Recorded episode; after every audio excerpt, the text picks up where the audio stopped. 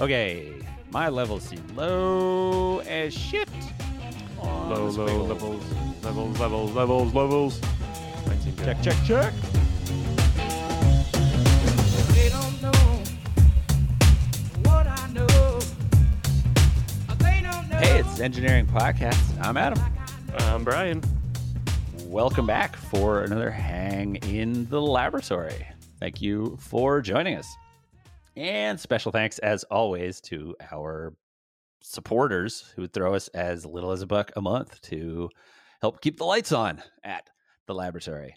Uh, lights, which we have sort of been making progressively fancier as we lead up to, I don't know, maybe transitioning to doing video when we hit our 100th episode Yeah. whatever that means. Um, word. It's just us. Like we already mentioned at this point.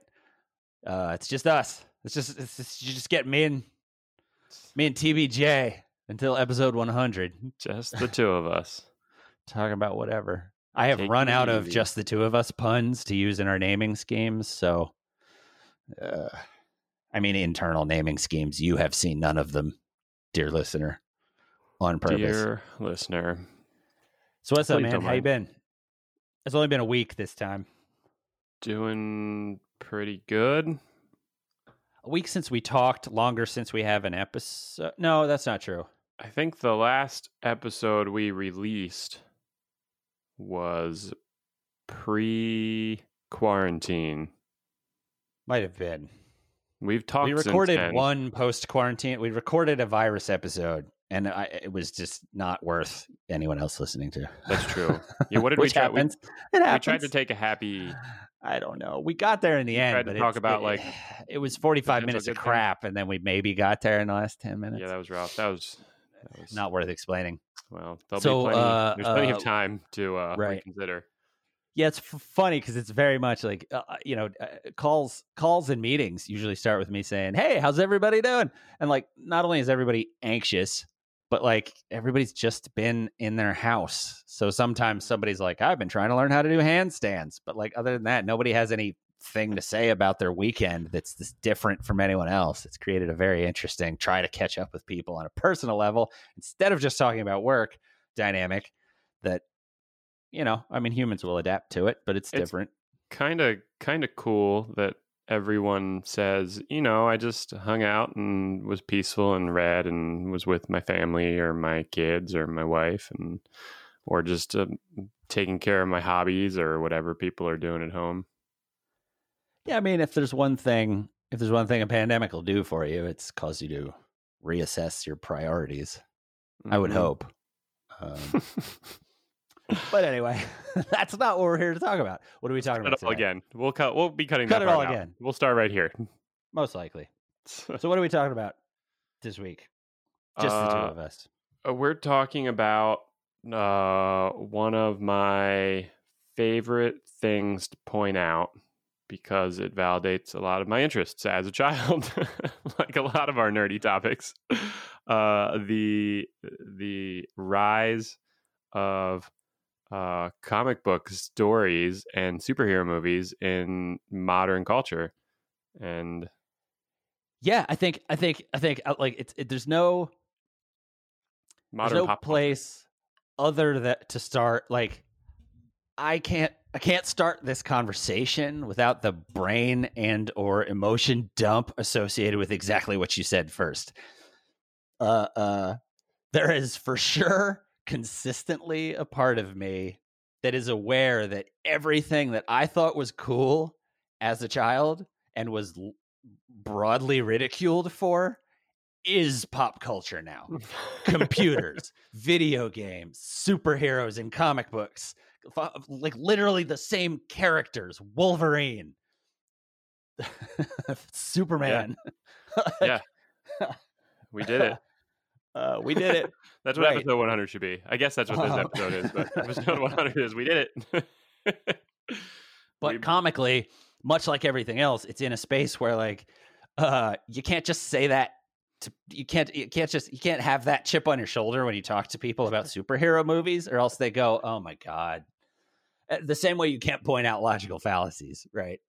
Um, I you can do whatever you want because there's a uh, relatable comic book character that the entire world knows about now that you can reference there. So you got like a little Wolverine chip going on. That's okay. That's cool. Yo, You'll for learn to deal sure. The Berserker Rage, it. Berserker nerd rage. Peter Parker. Go pine after the girl you can't get and take photos. Anyway, that's that's I mean that's actually a critical part of telling the comics story because like those characters didn't exist in comics until the the 50s. Um anyway, to back that up though, it's like okay, it's funny cuz when we use our okay, what's the cave paintings analogy? Like literally cave paintings in this in this context. Um, Those were the original comics. Right. So like to try to take it back to the thing is like, okay, uh, uh, uh divorced from all the technology, like, you know, and, and, and books are technology for storing ideas. So we got to back up further than books. Like what, why, why, why is this a th- thing that we're still, Why is what? why are we go, like, why are we going to movies? Like we don't even need to, it's like, why are we reading books? What, like the, the, the step further back is, is not, not like, hey, what's a superhero? Why are they cool? Which 100% we'll get to. Uh, it's like why why is why is the construct even there to like why why does the story even exist to insert a superhero into? Because the superhero is just a character in a story, and the comic book is just the presentation of that story. Are you asking for like a deep analysis of society and literature, or like my opinion, or how I feel? Uh, no, I mean mm-hmm. I, the look. Eh, this is this is the how I feel kind of episode, right? Uh, you know, I mean, so maybe a better way to phrase it is uh, like, why do you care about stories? Like, why do you, what do you, why, why do you care to sit down and watch the tale of, of, you know, Spider Man, Spider Man's origin for the fifth fucking time? I uh whenever I finish watching superhero movies, I feel like a superhero. My whole body is like tingling with excitement and all of my uh deep-seated urges to like be wrong so that I can right that wrong and save the world are like spun up in my head in a way where I can relate with that and I literally every time I've left a movie theater after seeing a superhero movie, I am like walking taller. I'm looking around the theater like who needs saving? Is there anything bad going on that needs me to rescue someone from? It's exciting it's thrilling it's energetic it taps into something like fundamental in my in my being uh, as a person. And it's just it's they're just You're also really tall, so you sort like, of have the closest a real person can have to a mutant superpower. it's definitely a mutation. Um yeah so like that that that's the relevant place to start in terms of looking at okay what's this visceral reaction that you're having to the storytelling and superheroes tap into it in a very Yeah. specific way. But like to take a step back you know the funny thing about having this thing that's like i was into as a kid but everyone else was like no not cool. And you're like okay well but it's causing a reaction for me over here right? And no one at 13 years old thinks to go well the thing about mass media is and then explain to them how it's no different than their literature in terms of storytelling is storytelling. But like you know the, it, it- it's sort of i think we've touched on this other episodes but like what's you know why is it so ingrained in humanness to tell stories? I mean like this is the step back right? Like why do you have that visceral reaction to it? Like what's either the social or genetic or, or whatever biological dynamic that causes Yeah. you to to to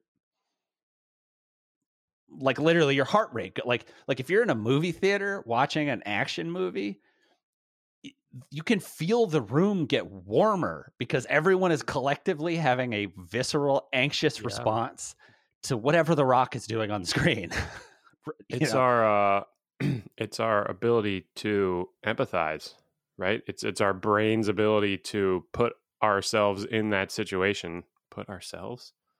Put ourselves, put our it's our ability to put ourselves yeah that's right collectively yeah into into into the situation that we're imagining or that we're watching that we're witnessing that we're thinking about right it's the same thing of like you can you can think through a memory and your body responds in some capacity to when you were in that situation. It's just a weird, just a weird feature of being uh, human and probably a bunch of other animals too. Because you see dogs like get all fired up when they're watching TV and stuff. I, mean, saw a dog the- herding herding uh like sheep on the TV the other day. It was like as the sheep were running around the Right. screen, it would run over and like nudge them. Yeah, so like I mean, uh, part of that has to do with the, when you talk about the evolution of media and how visceral video is, that it literally fools some life forms. Mhm. But like, including ours. I think I think there's an interesting aspect where this overlaps with the dice conversation because it's like when you talk about dice getting ingrained because when we had no other construct for the world, what we had was storytelling, and we would tell this, and and, and the dice introduced randomness, which could cause a situation where you're like, no, it's not a story. This person is a shaman. Listen to them right like but but i mean it gets to the same core sort of this is the bridge between cave paintings and and the world that we're talking about i think which is or you know like what gets us to comics gets us to pop culture eventually is like stories are also how you teach your kids to stay out of the woods because that's where bears live and they are too young to understand bears and so believing the story the boogeyman story on some level Hmm. At some age ends up like like like in our DNA because the people that were like, "Oh shit, I don't want to go in there. There's ghosts." like didn't get eaten by bears or or, by ghosts. or by ghosts. Yeah, I, don't, I mean, I don't know, whatever. But Let's like not blame the bears for everything. so if you want to talk about the persistence of traits, like storytelling is a really effective, if if only verbal, way to teach information, even if you're teaching, you know, things that it's like and then eventually we get science and so you get this weird split between like okay here's a story of how all this works that's also validated with math and science and blah blah blah and so now we now now we have to go okay and over here is literature which is all just made up stories but it doesn't mean they're not worthwhile like Kind uh, of does. does a little bit. and so uh, and so so anyway Sorry. so it's more just like the visceral reaction. I mean, that's a fair perspective from an engineering standpoint, right? Like you can't build a bridge based on a, a, a, a, a, based on Thor, right? Like you can't look at that and go, okay, I know how to build a bridge now. And so there is a very concrete reason for your perspective of like literature is silly. Um, but the literature silly baggage. Like the reason I double back to even cover that is because that's part of what gets us to like my passion for comic books as a child is standing on the shoulders of the shoulders of the shoulders of the shoulders of something that at best is still as silly as you just articulated. Oh, that's made up shit. it's know, all it's like made up we- shit. We give special credence to War and Peace and and and and you know fi- uh, Shakespeare, but like uh, still just made up characters in a space that like you know and they and they so anyway i think the broader point the cave paintings engineering point underneath all of that is just like the beginning of this whole conversation the superheroes etc is about storytelling right? It starts from this idea of like i need a way to explain what thunder is and so i'm gonna make up this story of this fantastical thing that is so fantastic or cool or, or or piques the imagination in such a way that everybody remembers it and now they know the thing i wanted them to know which is Yeah. like thunder is not the end of the world every time you hear it. Let's stop panicking so we can proceed with our lives. It's uh it's zeus. Story it's Zeus and Thor fighting out for the uh trident of thunder. The uh I mean stories are just kind of how our brains seem to work, right? It's it's how we experience the world, it's how we think about the world, it's how we talk to each other about the world, it's how we share emotions, it's how we like understand our own emotions, it's how we interpret our dreams. It's it's just every bit of what it is to be human whether that's because we invented it and like put it in ourselves as we raise kids um whether it's like innate in how we how we are uh it just stories are just they're just kind of everything you're telling a story with everything you do And there's an interesting phenomenon. This is maybe completely unrelated, but this is the thing it made me think of when you were when when we were kind of down the down the direction of genetics and stuff. Um, there are studies of groups of crows that seem to have generational memory regarding certain people. Like we have a longer lifespan than crows, and so the the person who did a lot of the work on this was a, a, a zoologist who had done a bunch of tests on the crows on campus that involved sort of bothering them, like nothing unethical, but you know, eventually they learned who she was and they would attack her when she tried to come toward the tree.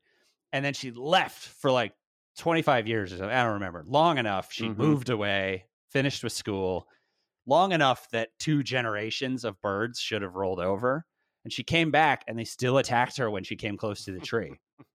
and so she got obsessed with the idea of how do you have generational memory if you Yeah. don't have storytelling. And so there is really a, an extent to which it's like, okay, is this, you know, are there things that we pass to our offspring that aren't even like actual memories essentially contained in genetic code?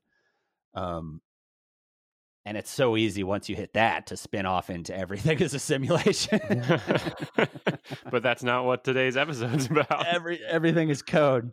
Um, but also like the thing with storytelling gets us to video games and the idea that like part of the reason we have computers that are so good at replicating reality is because we want to use them to tell stories in a way that's fun like I, uh, really i mean like cg effects like all of those superhero movies are made up and and like 70% of those movies now is made by software that we're Yeah. writing to try to make a better representation of reality to fool the moviegoers into going that train blew up it's Like, amazing how amped up you are No. for today's episode. train's not even there. Uh, it just it's like because storytelling as a broader topic is literally the focus of of everything I've worked on my entire life. yeah. Um, it's at the core of of you know movies and comics and D and D and and what we're doing Yeah. right now is trying to tell everyone a compelling story of storytelling. um, anyway, to chase through that though, like okay, so let's go back to so you know this visceral need to share information, to tell stories, do all that kind of stuff, right? And we've done episodes where we've talked about okay, here's a progression up to paper and books and and papyrus and you know whatever. Um, that will converge back again once we talk about the transition of these heroes through other things. But I think the thing now is like, okay, so what contained in these narratives, like we already talked about boogeyman, that's villains, right? The counterpoint to villains is who defeats that character in your sort of traditional.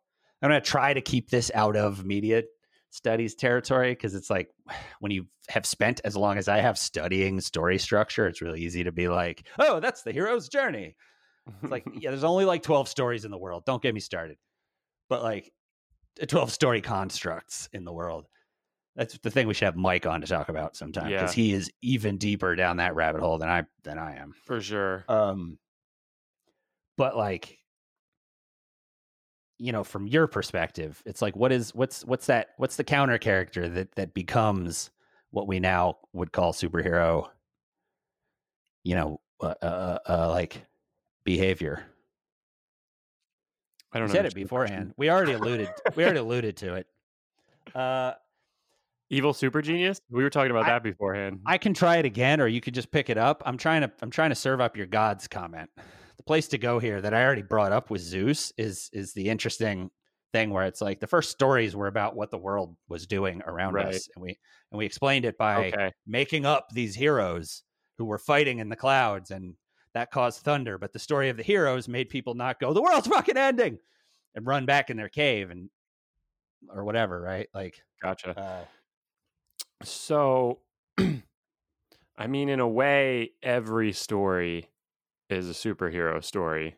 Not to short the superheroes that we will talk about in a little bit, but the stories are always written in a way uh, that they're you're not telling day to day life, right? Before even Instagram came around and everyone's complaining about everyone's life on Instagram is bullshit, books were doing the same thing, right? They were only they were selectively choosing the aspects of the story to tell. They were skipping over whole swaths of people's lifetimes.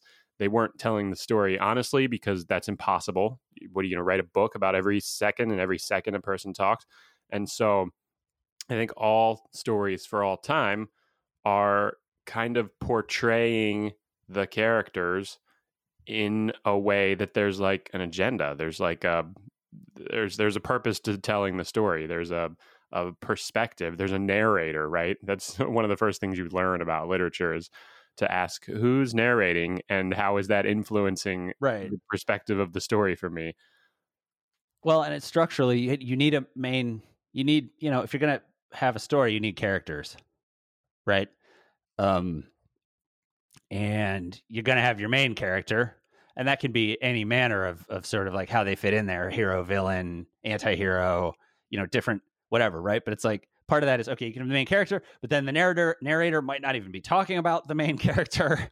like just immediately, it's it's it's interesting and I think fun when you get into that space. But like, um, you know, if you take it back to okay, you don't even have books, so you don't have the same construct, right? Like you're just imagining um, uh, people out on a hunt. Like let's go with the same dice analogy, but say you don't have dice, right? It's like people end up making up stories about the world around them, and so we have these things that like Mhm. you know every religion is just a story trying to explain things that happened you know like there was a plague of locusts it happens it's happening in africa right now and and the and and the people are like oh man we got to explain this right?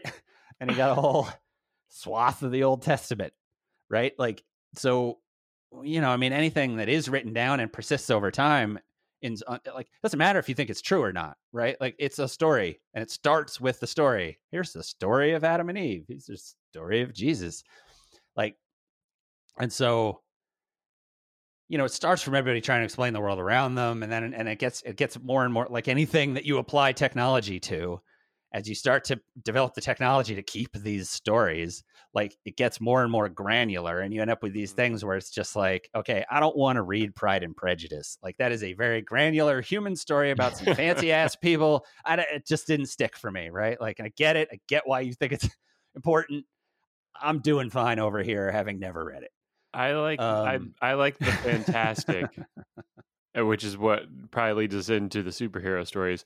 I I also struggle to read books that uh, share stories about life in sort of a uh, real world fashion. I just you know I'm in the real world all day. There aren't spells here, and that's kind of a bummer. So. I don't need to read about other people not getting to cast spells. That's just not Right. of interest to me. so I really struggle reading just like uh, dramatic literature. Doesn't do it for Well, me. well you and everyone else in greece and then rome because like when you look at Totally. the early stories like like all and a the lot of their most read stories of all time are superhero stories. absolutely across the all of board. Yep. Uh, Jesus, Jesus is a superhero, right? Jesus so is you pull back to this absolutely a superhero. Fantastical things happen in that book too, right? Like, Yeah. this perspective of the cooler thing is the one that's sci-fi, essentially, or or fantasy, hmm is always the most popular. Yep. Always has been. Were been. we unique to live through a period where it was like, no, no, no, Probably. that's, tr- that's filthy trash, or is that just how it is? It just any how new long- way of telling stories is pornography first. Yeah, for sure. That's a good. That's a good perspective too. But also think how long polytheistic superheroes ruled the world. Right. For most of recorded history, that Right. was the way storytelling was being done. Was still all of the like intrigue and drama and day to day bullshit about life, but they also could cast spells, which just adds like funniness to it, right? How uh, much some funnier those- is it when when the gods can like punish each other with things that then they can like sneak out of because they're gods and they can kill each other, but then they can come back to life. It's just it adds humor and intrigue and interest in a in a goofy way, right? It makes some of those heroes are literally still with us. Thor is an Avenger. good thing Thor made it. Did he win? Did he take out all the other? the god of thunder is still. I don't. Man, if you go way too deep, it's Loki is still there as a villain. Um, there's a lot of Norse mythology that carries through this stuff because they Why- came up with some really good stories, man. Old one-eyed Odin yeah. riding his his his giant horse Sleipnir the that I think other- had like three heads or whatever. I don't know. You can Are any of the other mythologies in comic series? I assume all of them are, right? I assume Jesus is in a whole bunch of comic series. yeah, and- in one way or another. But then it's it's Yeah. just funny when you see the ones that because this is when you start to talk about like the lineage of comics. So like so so this kind of gets us into the okay. Let's talk about this sort of evolution of what gets us to comic book superheroes. Um, and there's a sh- there's there's not really a shift, but there's always been this split in the sense of um I think it's easier technically to reproduce words and and written like language than it is to reproduce pictures or to create pictures and then reproduce them, right? When you think about like flowery early printing press publications, like they'll kind of add one picture and then a shitload of words. Mhm. And then you have a question like, okay, if that picture's worth a thousand words, uh, how many thousands of words? Anyway, you can figure out your picture to word ratio in literature throughout the universe. And you have this split that's like, okay, this is all words and ideas. And this one over here is words and pictures. Um, and I feel like that sets the table for the for the sort of prejudice that we're describing when we say that like when we were kids, everyone who was into comic books was like you know, fat slob, sort of derelict. Like I, I, always imagine Mallrats characters in my Right. head, but that's just because that spoke to me at the time as someone who was like, no, we're compelling too, even though we're wearing baggy shirts and talking about whether or not the Hulk has a penis. Like, I- um, You know, I always I always find it so strange that books non-comic based books don't have more images. What the hell? Like occasionally I'll be reading on just like a normal book and like I'll happen upon a page on page 143 that has some shitty line graphic and you're like, "Why why is this here? Why is it so crappy? Why is there only one? Why is there one and not none? Why aren't there 25? It's very strange that we don't have more illustrative capacity in in like book printing. Why why are we mean- so resistant to there being Right. images and graphics and things other than just fucking words on pages? That's not the best way to convey information. right. And I think at some point, at some point, it does come down to the technical. It's not the only right? good Like, way to convey to do a carving that's a competent picture it, for a printing press is harder than just typesetting a paragraph that somebody wrote. I mean, the typesetting takes time, but you can just do it. Like, but that's not how things work anymore. um, or is there's it? artistry to the Do we still picture, print right? books Yeah, with that's not how that's not how things work anymore, right? Which is yeah, so that's part of the whole thing, right? I mean, so there is a resistance to comics as a medium versus what we would otherwise say is literature, journalism, or t- prose, Yeah. right? Maybe that's Um, only that's probably only very recently though that we're not printing all books with like old fashioned shit where you can't print pictures. Yeah, last hundred years. To I would- I would say last, really like, aggressive. ten years. Right. So so I mean that's I'm I'm trying to not even take it up to digital divide. right? let's say newspaper because the place where comics start to take off is newspapers. Um Oh, interesting. so Yeah, as we get up to mass printing, you start to so so you know uh, uh, we're gonna go all the way back to cave paintings and whatever. Like people were doing books that were mostly pictures, you know, in the 1800s. Um, but like the journey that gets us to modern comic books, um, and ultimately causes the reemergence of the superhero.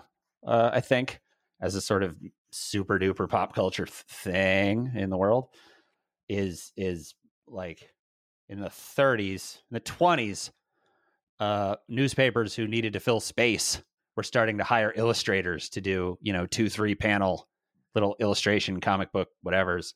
And I think that kind of started from like before photography was sort of widely available, all the images had to be hand produced anyway. But Mhm. newspapers with pictures sold better.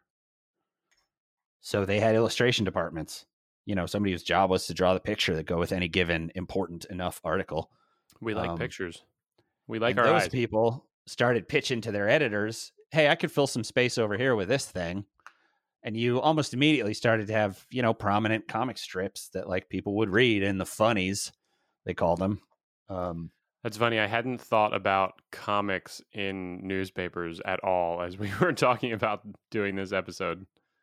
right um my introduction to comic books i would argue is calvin and hobbes uh i was i was I a, love Calvin. i was as a kid reading calvin and hobbes before i discovered you know whatever at the the era that Yeah, i picked it up was like spawn i think was was one of the big ones among my subset of people who cared about comics I did not ever read actually comic books like where that I now enjoy in the movie form, and I enjoy the the world and the stories. I knew a lot of the stories somehow, or not the not the stories, but I knew the characters and the worlds and the superpowers and the the debates about could Superman what happens if Superman fights the Hawk and that kind of stuff.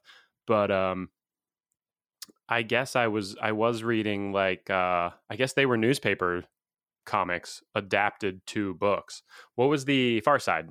Is the one that I had. I had all of the collections of big, Far that Side, was super popular single frame but that was yeah, that was single frame or single page right comics. so you were reading what they would call trade paperbacks made Yeah. up of a compilation of serialized so this is a, an interesting thing to talk about right so the funnies so it just started as illustrations and paperwork and paper paper paper you know in papers and then they started to serialize and have characters where they were like okay this is going to be the story of the phantom and and you're already starting to have you know like these essentially heroes um you know I, when you cross the superhero line i don't know when the fantastical starts to come back again the phantom wasn't anybody special he wore a purple suit and just had skills Hobbes is a but I mean, superhero, you right? could say the same thing about Batman. Yeah, I mean, Hobbes doesn't exist. Uh, so you know, eh, but but the idea of what is Calvin and Hobbes versus sort of early just illustrations, like they started to serialize, and so it would be every week. The paper wanted you to come back to catch the new Calvin and Hobbes like strip, um, which fits with another way that like novels had already been presented and radio dramas at the time were presented, like taking a story and serializing it through my piece of technology, I am going to release this on a periodic schedule and sell ads against it. Already happening, right? Same as it ever was. yeah, Can I pull your attention, right? Um Yeah, so you have comic strips. And then uh uh, you know that that evolves into different forms of storytelling that essentially get more and more more and more picture based and less and less text based until it sort of stabilizes on a thing that's like, hey, the kids seem to like this, which was all books of comics. Um, and if you look at a lot of like kind of 30s, 40s era comics, you can probably envision them because they show up places. But it's like early Superman was kind of boring as shit.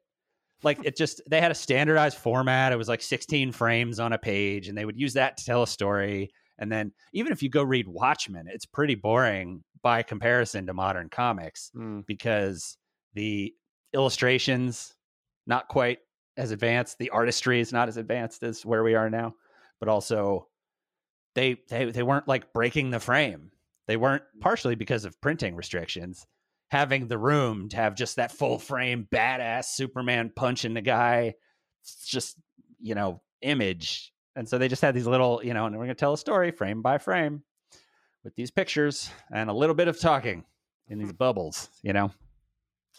Um but yeah i mean I, so as you follow that like the evolution of comics goes hand in hand with what have turned out to be modern mythology and the superhero sort of narrative in pop culture.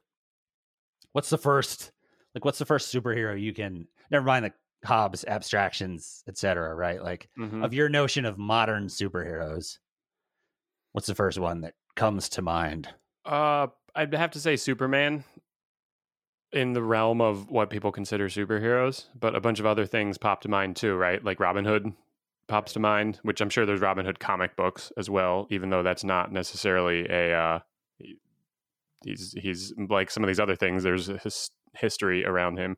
Um, Star Trek characters pop to mind, right? They're that's all kind of superhero-y stuff too, right? They're in the future so that their superheroes are supposed to be their superhero powers are supposed to be kind of like reality then, which is an interesting twist on the superhero, right? They're Well, so I think the compelling the compelling thing there for us as people who uh, we caught the tail end of this, right? Like obviously this had been happening for decades, if not centuries before we landed in the now the pop culture moment for these characters. Mhm.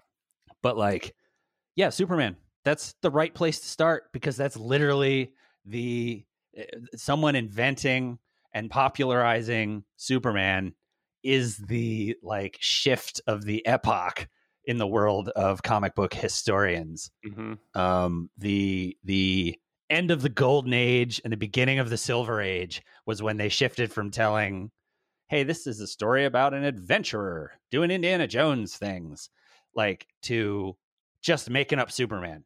Yeah, he can he can he's got he can blow a cold breath and he can do this thing with his eyes and bullets can't pierce him and he can jump over buildings and he fights crime better than whole armies.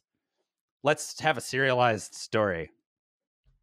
He was just a character in another series. Uh, action. The first appearance of Superman is in like Action Comics, something, some, some number Yeah, or whatever, interesting. And he's like on the cover holding a car, and everybody's like, "Yo, that's Superman." Whoa. Um, you should you should look it up. We'll just find a link to it. Um, but uh, yeah, I mean, I, you know, it's funny, right? Because it's like, okay, you have this this technology, comic books, which largely is appealing to children, in part because their parents keep constantly telling them that it's frivolous and not to be continued through your adult life. So people give them up and then put that on their kids eventually. Did your parents discourage any of Absolutely the like not. Dungeons and Dragons? you know, yeah, neither did mine, Never. which was good. But for sure, the school did.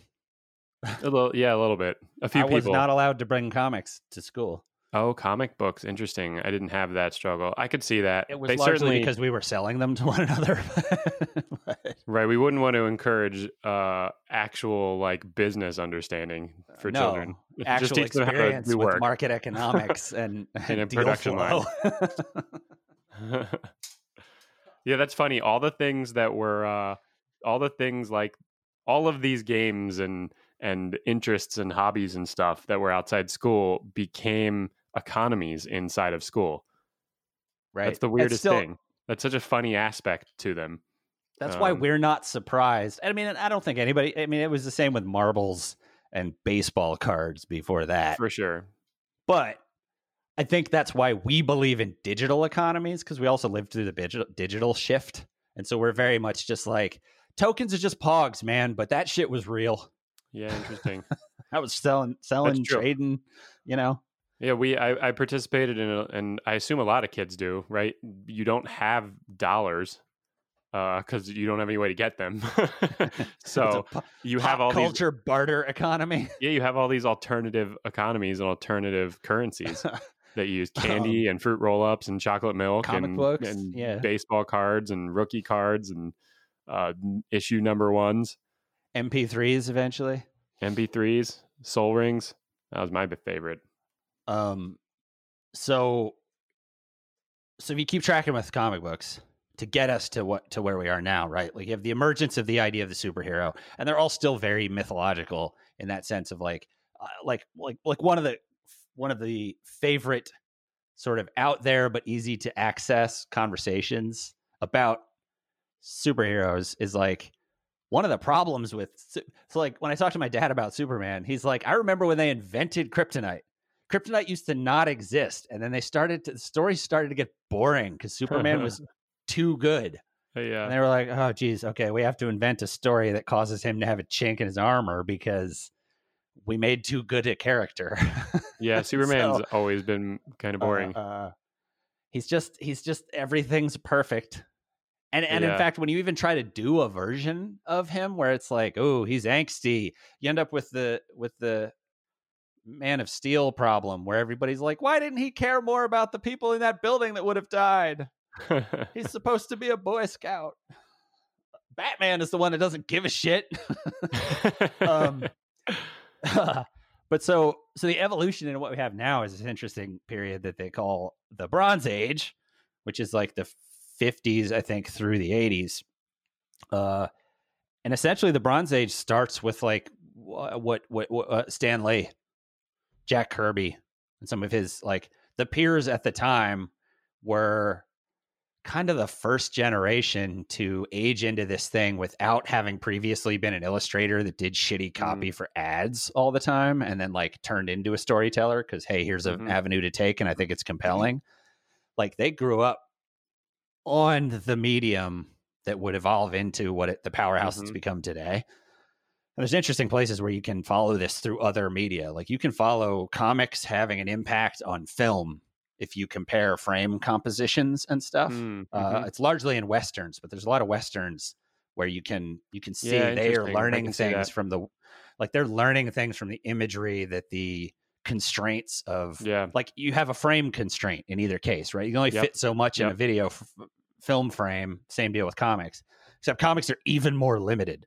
and so and so they have to do things where they have these extreme angles, you know. And so like the the famous western shot where you're looking through the the wet legs of one cowboy who's facing off with the other one way down the field, and you can see him in focus. There is a way to tell the story of both of those characters and the distance between them in a single frame and they and that that wave of directors learned that because they grew up reading comic books. Yep. They're their first wave in the in the 40s, 50s, and you get your spaghetti western sort of Clint Eastwood stuff. But Yeah, comic Anyway. books are just begging to be made into movies, right? And It's so- all- it's, they've been distilled. They're ready to go. right, Just shoot me. and so the crazy crux thing that Stan Lee did was started inventing characters from the beginning that were real messed up too. Like they all had it was it's sort of like the secret identity thing, which is like even Superman's secret identity is boring because it's too it's Right. too like the closest you can get with a compelling version of his secret identity is the fumbling version of Clark Kent from the Christopher Reeves Uh, yeah, Like, yeah. I think that's why that is such a beloved version of Superman. Oh, 'cause he does such a good awkward nerd. Oh, gee golly. Was that not the original Clark oh, gee Kent golly, character? Lois. I mean, it was similar, but partially as a product of the time. But Yeah. you make the movie in the '80s, and you go, "No, we're going to have him still behave like it's the it's the Oh, yeah. '40s. That was good. He did. We're going to wear a very- very good fedora and say "gee golly," and you know, oh, that would be swell. And she literally goes, "Who says swell, Clark?" um, but so you know, I mean, the, the thing uh, if you dig in on Stan Lee and the characters he started, you know, the stories he started telling is like, you know, Peter Parker is is this nerdy outcast who he started realizing that the people that liked comic books were the nerds, and all of his characters start as nerdy outcasts and become superheroes. Oh yeah. and it's really it's, it's at the core of like when you talk about storytelling theory and, and stuff like that like the hero's journey part of that is becoming the hero. Hmm and so we realized like hey if we double down on that piece we can tell like actual meaty stories um and you know there's there's like uh there are now famous like their literature but to the comic book nerds like arcs of famous comic books where it's like oh man that was heavy. There's there's there's arcs of iron man's story over the years that are about his struggle with alcoholism. Hmm like Yeah, the- and the that's depth- and that demon in a bottle is what that one's called Yeah, the depth. it's begging for a movie of- that no one wants to watch iron man 3 was close to the vibe of demon in a bottle. yeah, a little bit. I mean, that's an interesting component to comic books that uh, I always like to bring up. And again, I'm I'm not a I'm not particularly well versed on comic books. I'm more uh, at a high level. I know a lot of the depth, but um, there's just so many of them. And and the way the worlds are set up so that you can kind of create these arcs and tell side stories that don't necessarily have to be in the same timeline with with any of the other uh, series uh, opens you up to just have such dynamic, rich characters. Um, and they do, they touch on everything, right? Uh, Like a lot of, interestingly enough, and there's something here uh, other than me just liking to talk about it, but a lot of the uh, culture, like counterculture uh, stuff from when we were kids, comics and sci fi and fantasy and everything, it encompassed a lot of the struggles that no one else wanted to talk about, right? It had it had women in power. It had characters of different sexualities. It had it addressed uh, all kinds of social issues that like you didn't talk about other places. And so as a kid, I was I was reading about this stuff and and playing these games where you were getting a much richer exposure to the fullness of what's going on in reality in real life. And i think a lot of that is why why it was so hard for people to uh to accept in mainstream right? Because it's easy to never think about certain emotional things if the delivery mechanism is inaccessible. You can just go, I don't understand this. I'm going to go over here and not even think about it. mm-hmm. Uh, which is a possible theory, right? I mean, uh, it gets back to that. Okay, why are they not considered literature thing? I think uh, an English teacher of our our era would perhaps argue that you get the same things by reading the books that they wanted us to read um, in our English classes and write reports on. And the thing you're supposed to put in the report is this is how this is about the angst of a teenager dealing with the blah blah blah of the blah blah blah, right? Like, but that's not. It's just not as accessible as pictures. It's just not. It can't. It's not. It can't be the thousand words thing, right? And so there's this funny split where they're like, Uh, you know, uh, like I think what you're saying, what what I'm saying is, okay, here's this split where they're going, yeah, but the righteous way to learn this is through this other thing, and kids are like, no, that's hard. I want to go over here, and then over here. They're they're they're actually, and this is the transition. Stan Lee was like, let's put actual literary concepts over here instead of just Superman thwarts some more bank robbers. It was like Spider Man has a struggle with the girl he likes, and he's afraid to tell her. You see how that resonates with it? You know, and like Pride and Prejudice is about the same shit, but you can't punch all that writing through a 14 year old skull Oh, to yeah. go, I relate to this character. And so Stan Lee was like, that era is the rollover to like, hey, I know you guys don't believe me and you won't for another 30 years, but we can use this stuff that you think is stupid to tell the same st- to tell stories of the same level of emotional impact and import and and and and talk about all the same stuff. And so like in this era comics are taking on racism. They're taking on sexism. They're they're they're on lower levels taking on just what I was saying like these sort of angsty teenage problems. Mhm.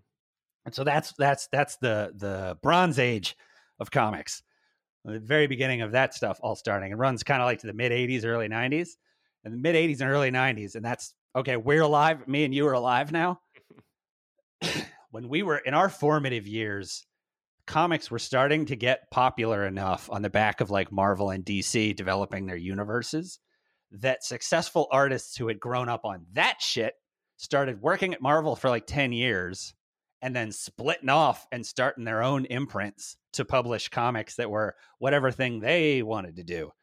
And so the era era of like what was what was fresh and hot at the time that we were, you know, the, the new hotness when we were collecting comics was like brands like Image or Valiant, like these other imprints that went off. And Image was like, we're gonna do stuff where the art is so much better than the other stuff over here, and they're essentially books for adults, right? Mm. Like the pictures are way better, Mm-hmm. the stories are way darker the all of the female imagery is adult versions of you know it's like your seductress is not hidden under a cloak so that doesn't offend the 13 year olds in the narrative where that fits you know in you ch- in trying to tell a story whatever right?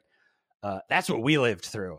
And so in my book that's getting even more cinematic essentially right? Like this is where the movies and the comics are increasingly starting to go okay like well let's try to draw things that look even more realistic. Mm-hmm. let's try to you know and and, and uh, that hit a peak and sort of diffused but ultimately gets us to where we are now which is kind of this like the modern era picks up about when that split happens and now we're in modern era of comic books and movies. Um although a lot of the heroes are the same ones that resonated at the time right so Right. so so like most of the Avengers are Bronze Age heroes. hmm Um, most of the Avengers are made up by Stan Lee or Jack Kirby. like, and we're still running with the same stories. I mean, and and then you got Thor, who is made up by, you know, the Norse people. Uh, the Norse people. There's uh there was an an interesting uh progression with comic book movies for us in like the 90s where there had been some successful comic book movies right like superman uh the batman movies the original Tim I- I, Burton's say Batman. I say originals, but yeah, the Tim Burton's Batman was especially good, and and um, but there there was laughable ones too. There are some laughable Spider Mans and for sure Captain America's. Like, and I think what's interesting there is it it it follows technology again. Like the storytellers in the books were doing such fantastical things that like only now do I actually believe they could do a Spawn movie that wouldn't offend me as a reader of the book. And offend me, I, I just mean I wouldn't watch it and go, eh, that's not as cool as the book, the picture from the book. Exactly. Yeah, and that was that was the progression that was so interesting, right? If you watch uh Superman from the 70s or 80s, uh there just can't be that much flying and when they do flying, it's cool and it was great technology at the time, but Not very swoopy. yeah, it's not swoopy, it's not it's not exciting. It's it certainly was not reproducing the energy that's captured in the illustrative frames of the comic books. And so you saw in like the 90s when we when this kick first started where it hasn't stopped since like the X-Men movies, they couldn't they couldn't wear their costumes, right? They weren't uh, or their outfits, whatever you want to call them, um, they weren't quite doing their superpowers right. They adjusted the characters some to like adapt to the ability of filmmakers to make realistic stuff. And then all of a sudden, uh i don't know 10 years ago sometime after lord of the rings right? That was like a transitionary moment in movies i think. Uh all of a sudden it was like wait a minute we can make superhero movies. Not only do we have the technology but the technology is inexpensive enough for us to do a whole movie where you really think iron man's flying around uh, and it looks real and feels real and these characters now can like be in their original costumes their superpowers can be fully realized the action and intensity in the scenes can be just like it was in the comics and and it reached a point where they crossed and now they are the movies are a true representation of all of the energy and thrill and and you could afford to have the greatest actors in the world all of the most famous people uh, in these movies which really all of that together captures the like the reality of how they're made is captured in the extraordinariness of the stories that are being told too right? Like these are the most it arguably some of the most important people in the world much like they are in the in the actual story. It's like reality is mimicking the story uh, which is just really it's wild. It adds so much weight to the movies now. Right. So, you know, I mean, again, the whole thing tracks with technology, right? It's like the printing technology got up to where the pictures that were in the books were so fantastically awesome compared to what you could do with a camera that there then was some lag time of a camera's got to catch up to being able to do something similar so you can do movies with it and do actual moving frames that are as exciting as just the single well-drawn frame of of of Wolverine doing a thing and then you see and like and you can track the popularity of the different things through the mediums right because it's like you look at batman's an e- batman is an easy one to do because he's just the dude in a rubber suit and he's and so but but even compared to current batman like the the christopher nolan batmans if you look at the tim burton batmans like he can't turn his head because they couldn't design a batman cowl that hinged oh, at the Right. time and so he's very mechanical it makes him seem powerful though, because he just kicks a guy and the guy flies like he heel kicks a dude. And he Oh, flies right. across the room, and you're just like, oh, that's still badass. Um, and then you have like the Matrix movies, stuff like that. I mean, you can track a whole world of. I'll pimp uh, a YouTube channel I like a lot. There's a, a Corridor Crew. They're a group of like scrappy, um, you know, our age if and younger ish VFX and sort of like commercial uh, specialists, all computers, all VFX, and they do commercials and stuff for companies. Um, but they also do a great series called VFX Artists React, and they literally just talk through. It's 15 minute episodes, comes out once a week, and they talk through VFX from either old things or new things or, or cool. whatever. But it helps you track with this stuff because you realize like Star Wars told the most fantastical story they could with believable effects at the time hmm and the construct the limitation becomes the things that are like not being able to show the shark in jaws is part of what makes that so terrifying and that only happened because the animatronic shark broke and they were like okay well we got to shoot everything anyway with just a fin and creepy music but it works right? And like same same way you know they they darth vader as a as a as a as a villain is informed by what they could build at the time for armor for this thing. Hmm and they created this lasting story out of it right? Like and it's weird because as those stories evolve you kind of have to respect that universe. And so when you look at x-men movies like part of the problem with the x-men movies at this point is every time they try to go off and have like look we need to go back to the skin tight all cgi suits. We need to go back to you know this and that and like nightcrawler is really well done in the new movies but they're still they still have these outfits that are like okay the, the original x-men movies they essentially put them all in like motorcycle suits Yeah. which that's how you had to do it. At the time it was like well we can't do anything fancy but there's still a good story here to tell. Here's how we can you know um and we're just like the thing we're living through right now with marvel is the tip over into uh, we can do anything now it's all computers. It's all made up. It's all illustration. It just takes time and teraflops of processing power. Mhm. like um and we can and we can replicate those things uh and and people can't look away. Uh and the thing is like okay so where to where to where where to go with that? Because it it you know like you don't want it to just land on my childhood is vindicated. It's also like you know like what's the value of like here's there one of the things i thought of as i was kind of jotting notes for this episode was like um there's the thing we haven't talked about in the course of this whole thing which is propaganda um and the deployment of this dynamic of storytelling pictures and words Mhm. can also be used really effectively to push political motives, etc.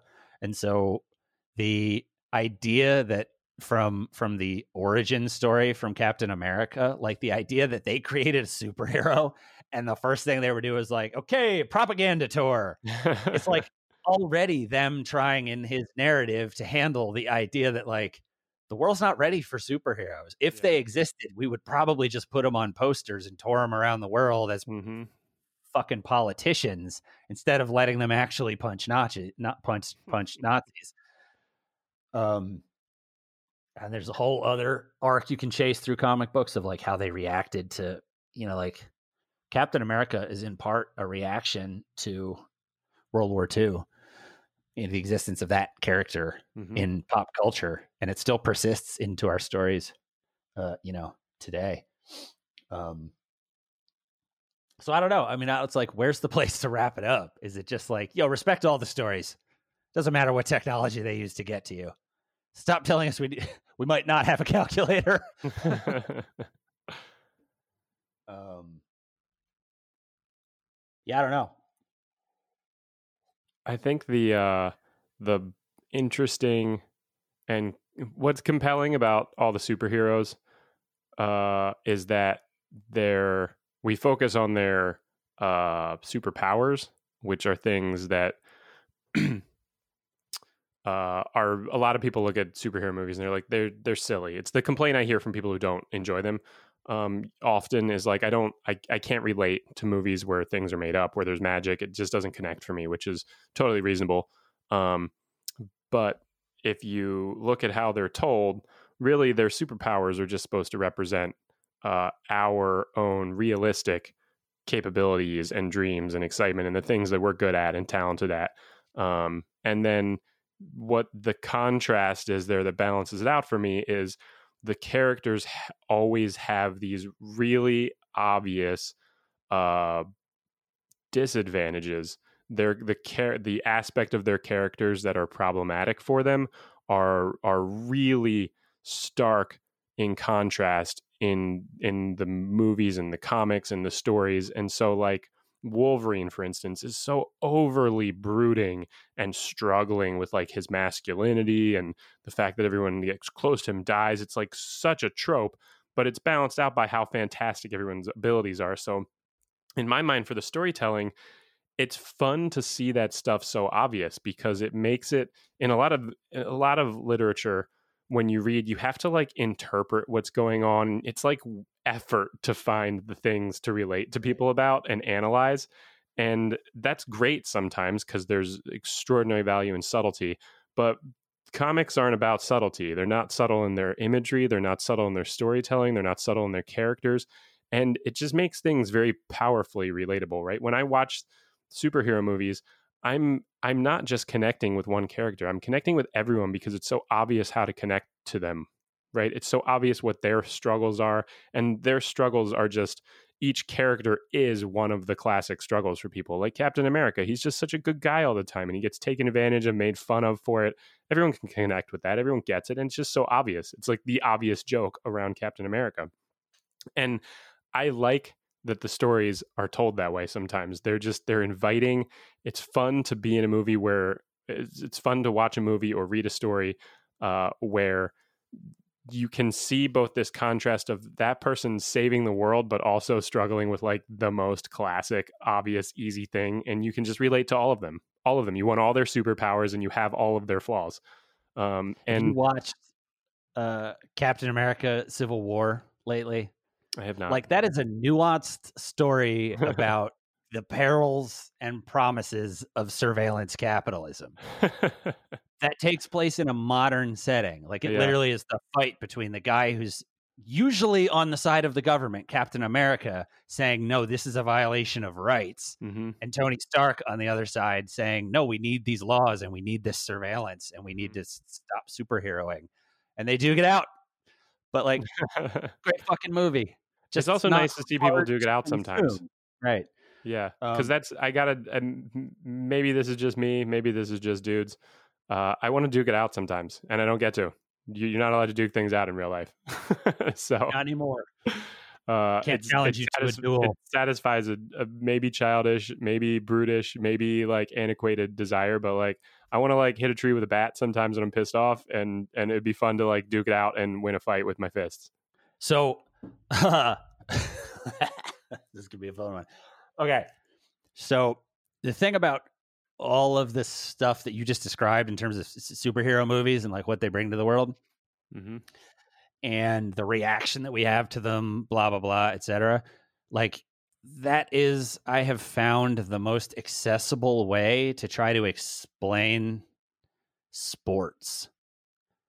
And this gets back to our this gets back to to the conversation with Mike where Mike talks about like, you know, it's an endless hope machine. Like s- that's an example of a place where stories every year every city involved in the NFL gets to start with a set of stories about why they're going to be the best that year and the hope that those stories are accurate and it cycles every year. Hmm um you know uh i don't find that compelling i don't care about who was drafted and what youngsters good at football that might help the team i don't know if that's a matter of team loyalty or like that's we should just link out to that episode um but it's the closest i come to being able to feel like oh what a stupid waste of your time on a sunday about about watching roommates over the years you know drink away their Sunday watching, you know, a football team play. Pretty That's like, you know, it's a lot similar. of fun to have your team win in the Yeah. end. Um, Yeah, pretty most similar concept. lose statistically. yeah i would i would have i would argue that it would be a problem if i were watching uh four hours of iron man every sunday that seems and, that and seems betting like money on the outcome of the latest narrative arc. but the um, story the story is i think the the concept i think you're right on it feels it feels very similar it's it's exciting it's thrilling you're connecting you're relating right you've played those sports um you could have been the superhero so in a way it's actually much more of a reasonable thing to relate to, right? like I've never I been mean- in an Iron Man suit as much as I would like to be. Um, whereas I The- have played sports, I've I've participated in those competitions. Right. So the extent to which you just you just sort of say, well, I like fantastical scenarios more than I like real world ones. Mhm. Like some people don't like the fantastical ones. Don't care. It's just not it's not their I mean, pro sports basically thing. are fantasy, right? Football, so- football is played in a way, and the rules are are created in a way and managed in a way that make fantastic things happen constantly, right? You're constantly oohing and ahhing at football. Um, Well, I think that's where my ire for fantasy sports comes from because you're like they're going we're going to take this construct here that is a real world construct based on physics mostly Mhm. and a random action generator machine based on human performance and we're going to make up a whole world about it and simultaneously make fun of your world because your world has dragons in it. Like fuck you. It's all fantasy. It's right in the name anyway but so the point you know again though it's that thing of like it, it speaks to the visceral extent of the stories right like we are programmed to watch our team and people have a reaction to it Where like they've done studies with functional like mri and stuff where like people have a, a, an anxiety reaction to their team being in a tight scenario Mhm. that gets to about 90 to 95% of an actual anxiety scenario Mhm. so, like the fight or flight you're feeling when you watch a football game, if you're having that reaction, it's just as real as the fight or flight you're having in a Fast and Furious movie when the rock Mm-hmm. Yeah. might fall off the building or whatever it is. which you know, is thrilling, right? Because ultimately, it all comes down to doing drugs, and that's what all this stuff is. So, whether or not you're producing the drug yourself or not, right? Yeah, for sure. Dopamine or alcohol. are you are you drinking beer? Are you producing dopamine, or is it some combo? So that's an interesting place where those all intersect, right? And I think you end up with this thing where it's like the nerds took the stories that are so much cool. Like, I'm sorry, what you can do on a football field is just not as Iron Man would be really good at football. So we we win that one too, right? Like, yeah, there's a lot of there actually there there's a pretty classic Uh. trope in comic books where like the the kids aren't allowed to play sports, right? Just so they don't ever have to chase that angle and have that problem. Superman never plays because they don't want to reveal his superpowers. Spider Man is not allowed to play for some other reason. Um, there's a bunch of a bunch of uh, uh, they avoid that on purpose. Well, and it's funny because that ends up being it's just another like pop culture arena, which is as is a is a is a thematically consistent metaphor to apply. I just Just in a I just like storytelling. pop culture, you know. I just like storytelling where there is no limitation on the story you can tell, which is what uh, all fantasy sci-fi uh, opens up. Right? You can tell any story you want. You can go anywhere you want. You can make anyone anything you want them to be. Uh, you can make up languages. You can make up magic powers. You can make up locations. You can make up time periods, universes, whatever. Right? It the the, the encouragement for creativity is infinite. Whereas uh, you can kind of make the same argument about, uh, like, say, standard dramatic literature about real life. And it's fair. They're different types of infinities, right? There's an infinite amount of nuance in which you can tell, like, a love story. Um, and and the details of the characters and the and the eloquence of the language and that's all wonderful too but from a pure like just creative standpoint i i like that I like that breadth of just take me somewhere new. Just that's that's what's always done it for me. Is just imagine these things that you t- you're telling the same stories. Everyone's heard the the concept of whatever the ten or twelve uh, stories that every other story ever told fall into.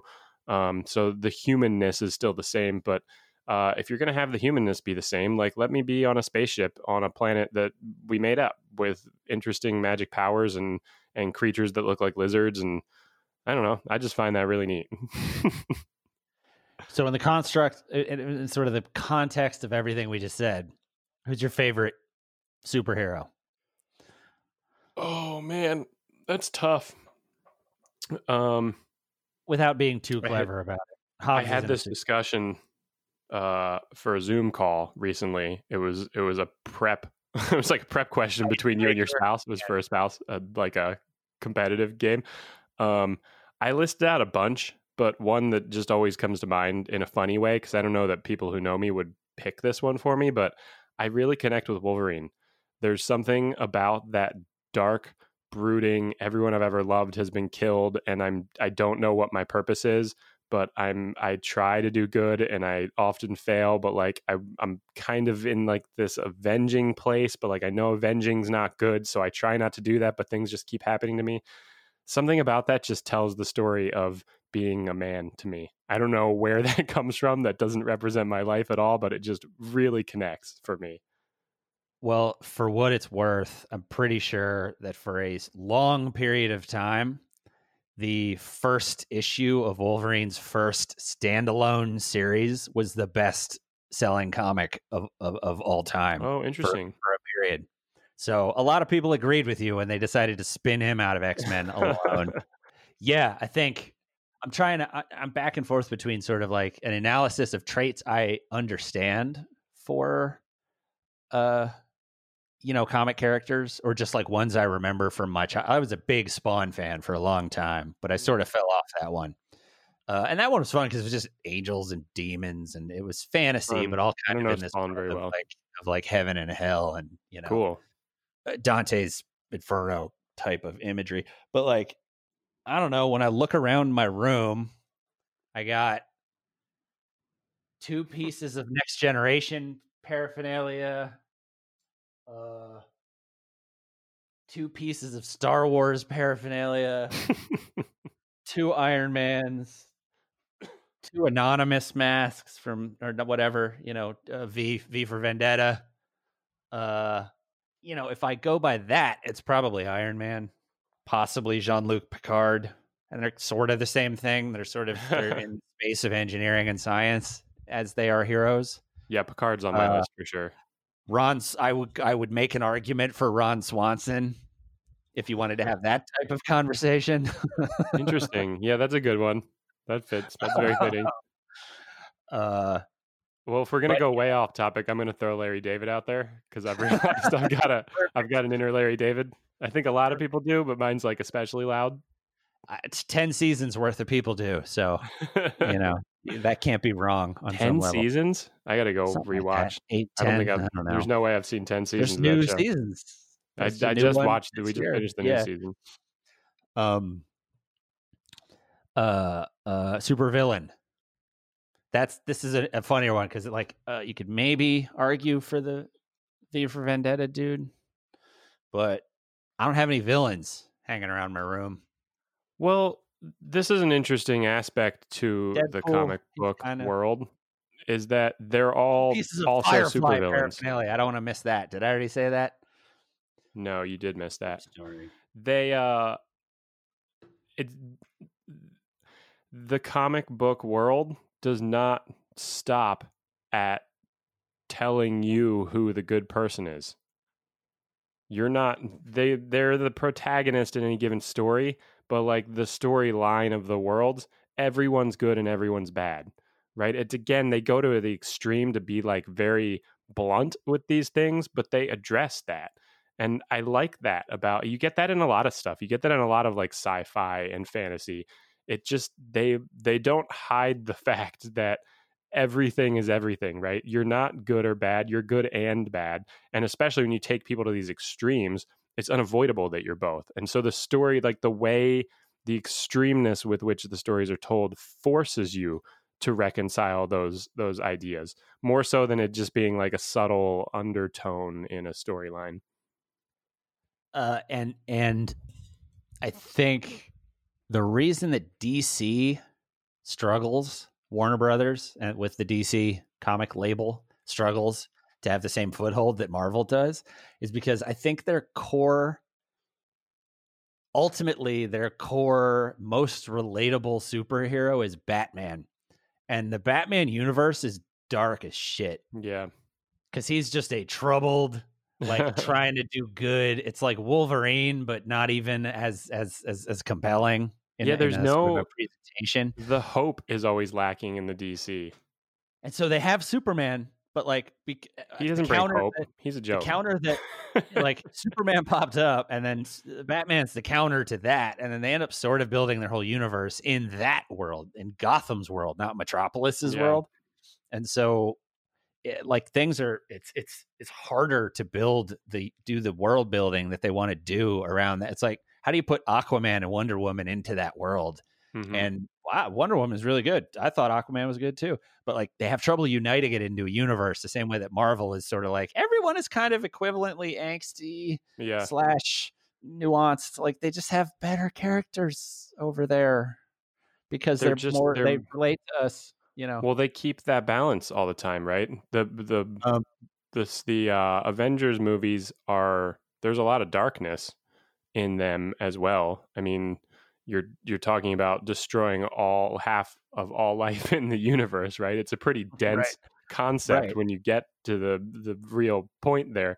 Um, but they also have just intense hope and positivity throughout the movies, right? There are like heated scenes where these superheroes are are fighting each other to the death, arguing over whether or not they should have hope in that moment. Like the battle is about hope, um, which is really that's a, that's a strange combo that you don't get.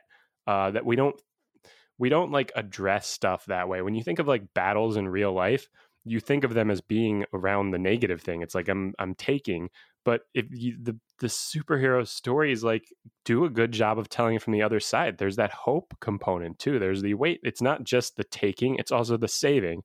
Um, and you, DC doesn't seem to pull that. They they tend to like linger in one area. It's either like dark or they're trying. Eh, just they just don't do it for me. it's, it's, it. That's the thing, right? Like, uh, uh, Batman is not driven by hope.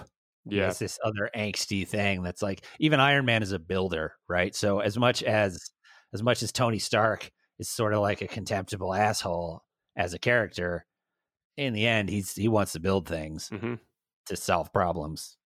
And so does Batman, but it's more like I'm going to build another gadget so I can more effectively hurt a thug on the street, yeah. So he kind of like the Batman narrative. revenge.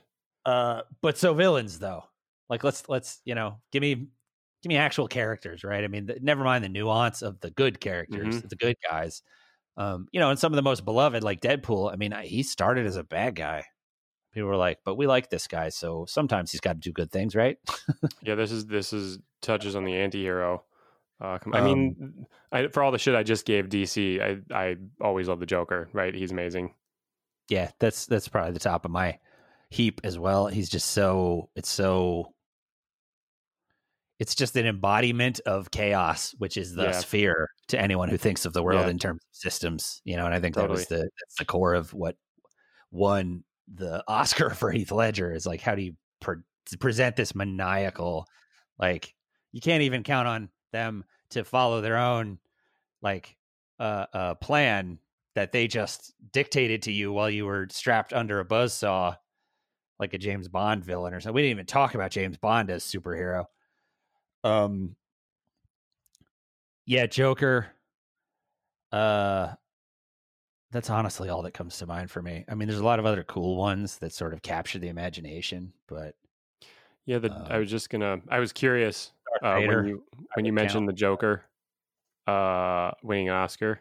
Joker and Vito Corleone are the only two characters to have won Oscars twice for people uh by two for two different actors.